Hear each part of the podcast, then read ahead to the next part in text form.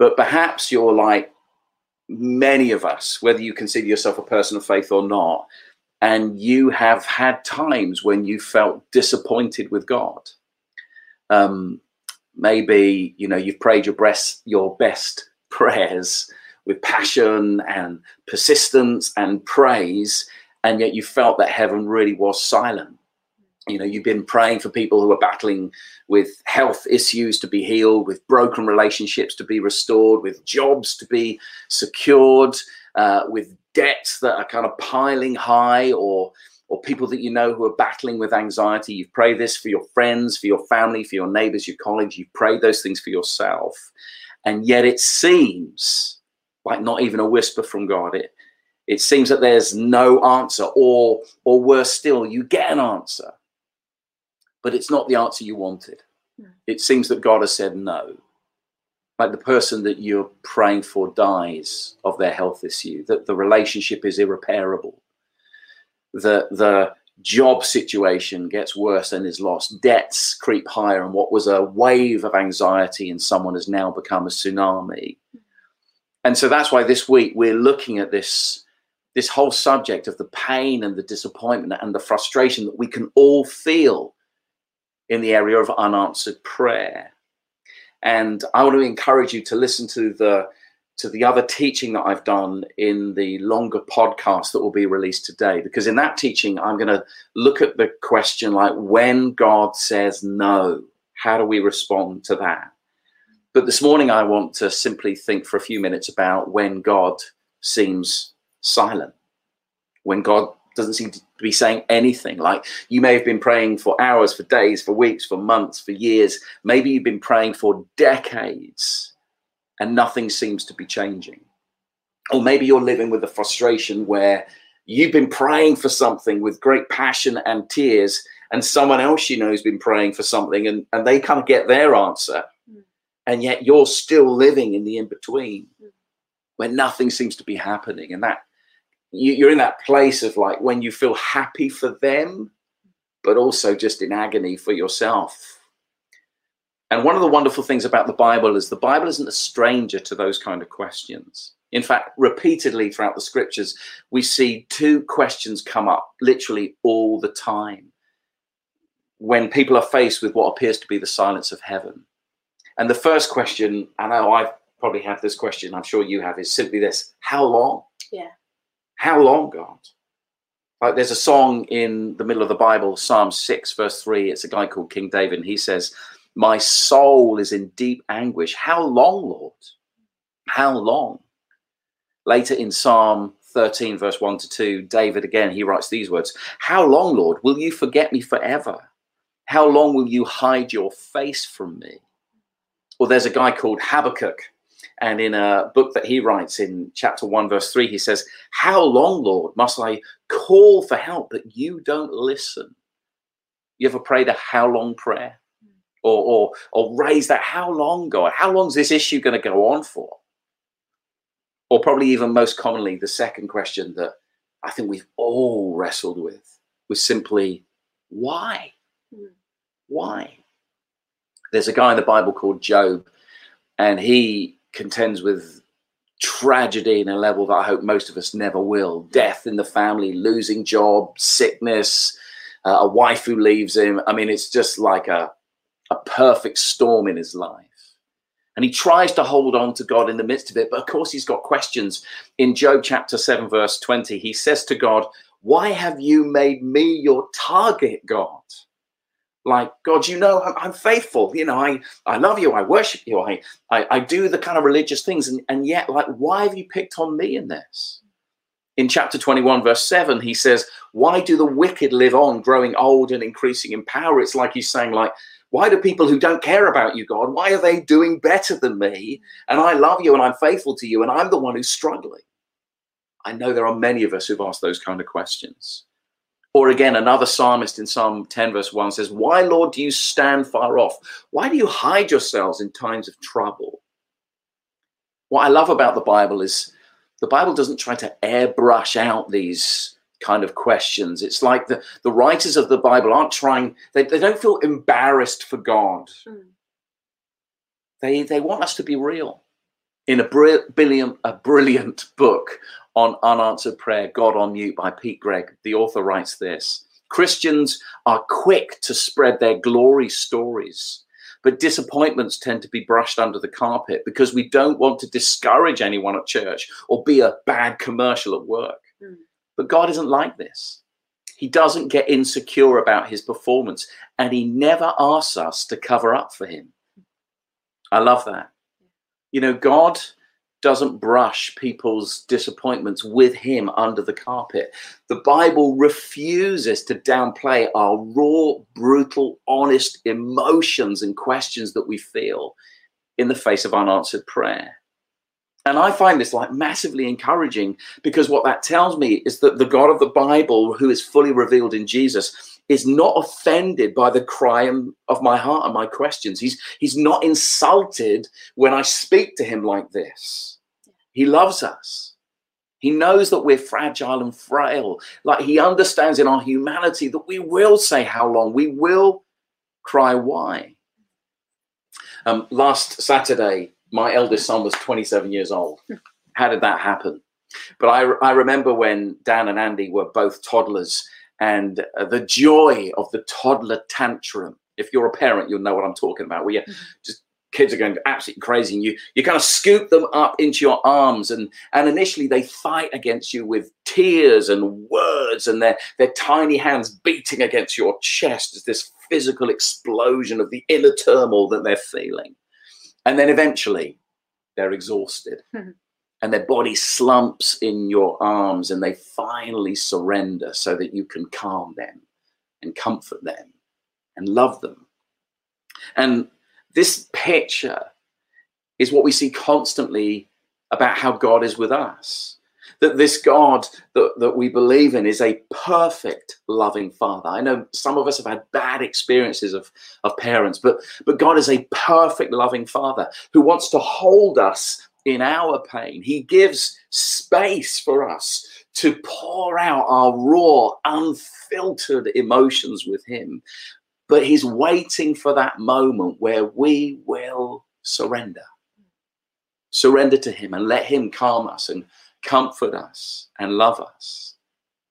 There's a moment in the story of Jesus where Jesus walks up to Jerusalem and he looks over the city, the city of God's people. And with deep sorrow, in Luke chapter 6, verse 34, he says, Jerusalem, how I long to gather you together, like a hen gathers her chicks under her wings. How I long to be your refuge in the storm, your comfort in the struggle, your hiding place. But you, Jesus said, you were not winning.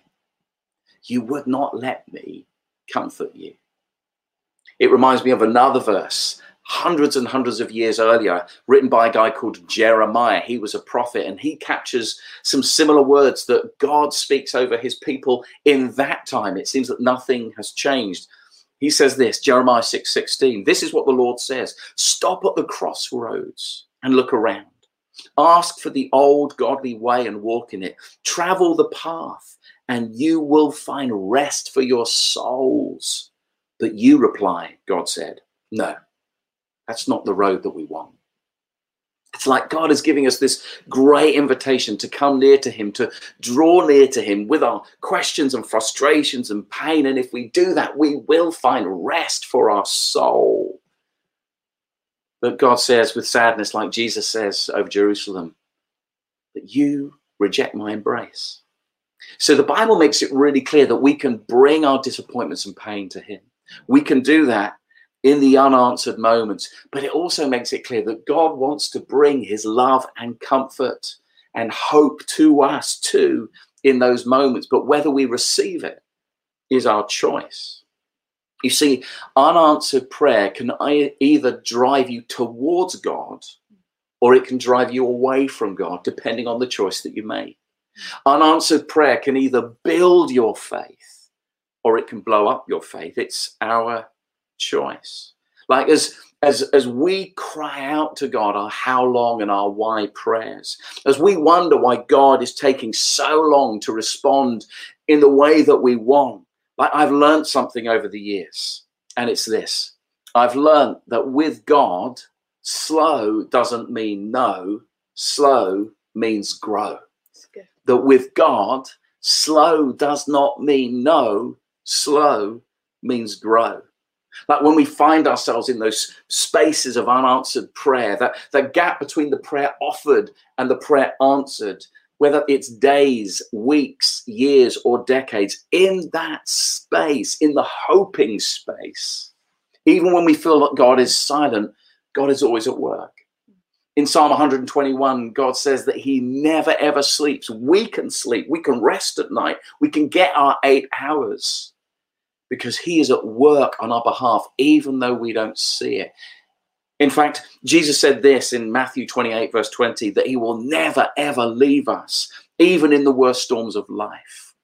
In Matthew 11, 28, Jesus says that if we choose to come to him, if we choose to draw close to him, that we will find rest and peace growing in our lives, even in the midst of the fiercest battles.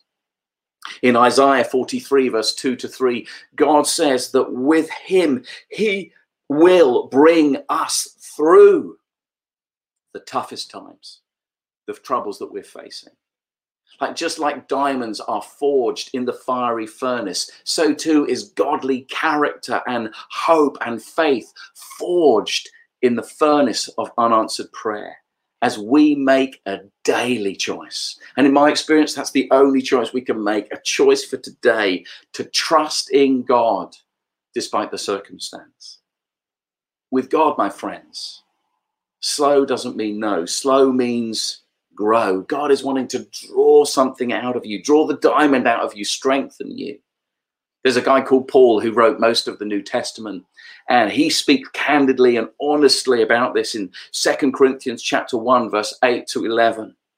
He says this We think you ought to know, dear brothers and sisters, about the trouble we went through in the province of Asia. Like, get this, this is what he says. We were crushed and overwhelmed beyond our ability to endure. And we thought we would never live through it. In fact, we expected to die. But as a result, we stopped relying on ourselves and we learned to rely on God who raises from the dead. Notice that. Hmm. They're in this crisis moment. They feel like hope is lost and they make a choice. Will we rely on ourselves? Will we give up on God or will we rely on Him even in the silence? And then he says this. And then he did rescue us from mortal danger, and he will rescue us again. We've placed our confidence on him, and he will continue to rescue us. Elsewhere, Paul speaks in Romans 5 3 to 5. He says how when we have problems, those problems can build endurance, and that endurance can build our character, and that character building can build hope in us. And that hope that we have is directed to God, and that hope won't let us down because we know that God loves us and He'll bring us through, even through death itself. Even if death finally takes us, that's not the end of the story. Right. He brings us through into life eternal in new creation. And so all this stuff, as I come to finish, this this kind of makes me wonder, friends, like what's the bigger miracle? Is the big miracle when someone's healed of cancer? And trust me, like I want to pray with all the passion and energy and tears that I've got that people will be healed. That is a big miracle, a wonderful miracle. We pray for that. But is the big miracle also when the person is not healed? Mm. When the answer's not coming, and yet they're growing in trust, they're growing in hope, they still feel peace, they've not given up, they can feel the comfort and assurance of God even in the face of death. As I mentioned to you in the longer podcast, I'm going to talk to you from the story of Jesus in Gethsemane when the Father said no to the biggest prayer he ever asked. And we'll think about how do we respond when God says no. But this morning is simply what about when heaven feels silent? When you're in the waiting. And I know, I'm sure you know, Amy, those those experiences of being in the waiting and just wondering, is God doing anything? They are excruciating. And, and as I close, I simply want to encourage you to do two things so simply. Two daily choices. Number one, surrender to love surrender to love. Like whatever you're feeling, like that toddler in the arms of the Father, let God love you. Let God calm you. Let God comfort you. Surrender to love. Even make that your prayer. God, I don't get this, but I surrender to love. And secondly, surrender to growth. That, that it's not that God wants you to suffer, it's not that God enjoys any of that, but in the midst of your suffering and struggle, God is bringing out the diamond in you, drawing out the good in you, helping you to become more a person of peace and strength, as we'll discover in my other message. In your weakness, you will encounter his great strength. And so I want to pray for us in this moment. In fact, I'm going to ask you to pray in just a moment. Whatever you're going through, whatever you're facing, whatever you're contending with, if you're in this moment where heaven feels silent, why don't we just take a moment to say, God, would you restore hope in my life? Why don't you pray? Yeah. I wonder if we just might want to just position ourselves in that response. It's just a good thing to put our hands like this, just to expect an encounter with God right now as we're in this moment. So, Father God, we just simply invite you into this space. All the questions, all the doubts, all the sorrow, all the struggles. And we just say, Come, have your way in our hearts right now. Have your way in our minds. And would you lovingly, as our Father, help us, God, to submit ourselves into your arms, trusting that your way is the best way. Believing that in the middle of all of this, God, that you are present, that you have a way forward, that you are truth and that you are life. And as our hands are up before us, God, we just simply ask that you fill us, God. Fill us with the strength, the courage, the wisdom, and the hope to position ourselves well in this life of faith mm. and to pitch our tent in the land of hope. Mm. May we hold unswervingly, God, because we know that you are faithful in the midst of it all. Yeah. Amen. Amen. Amen. You, you may be listening to this and you really feel you're contending mm. with something that is just so hard. And uh, we may know you, we may not know you, but God knows you. And we care about you because God cares about you.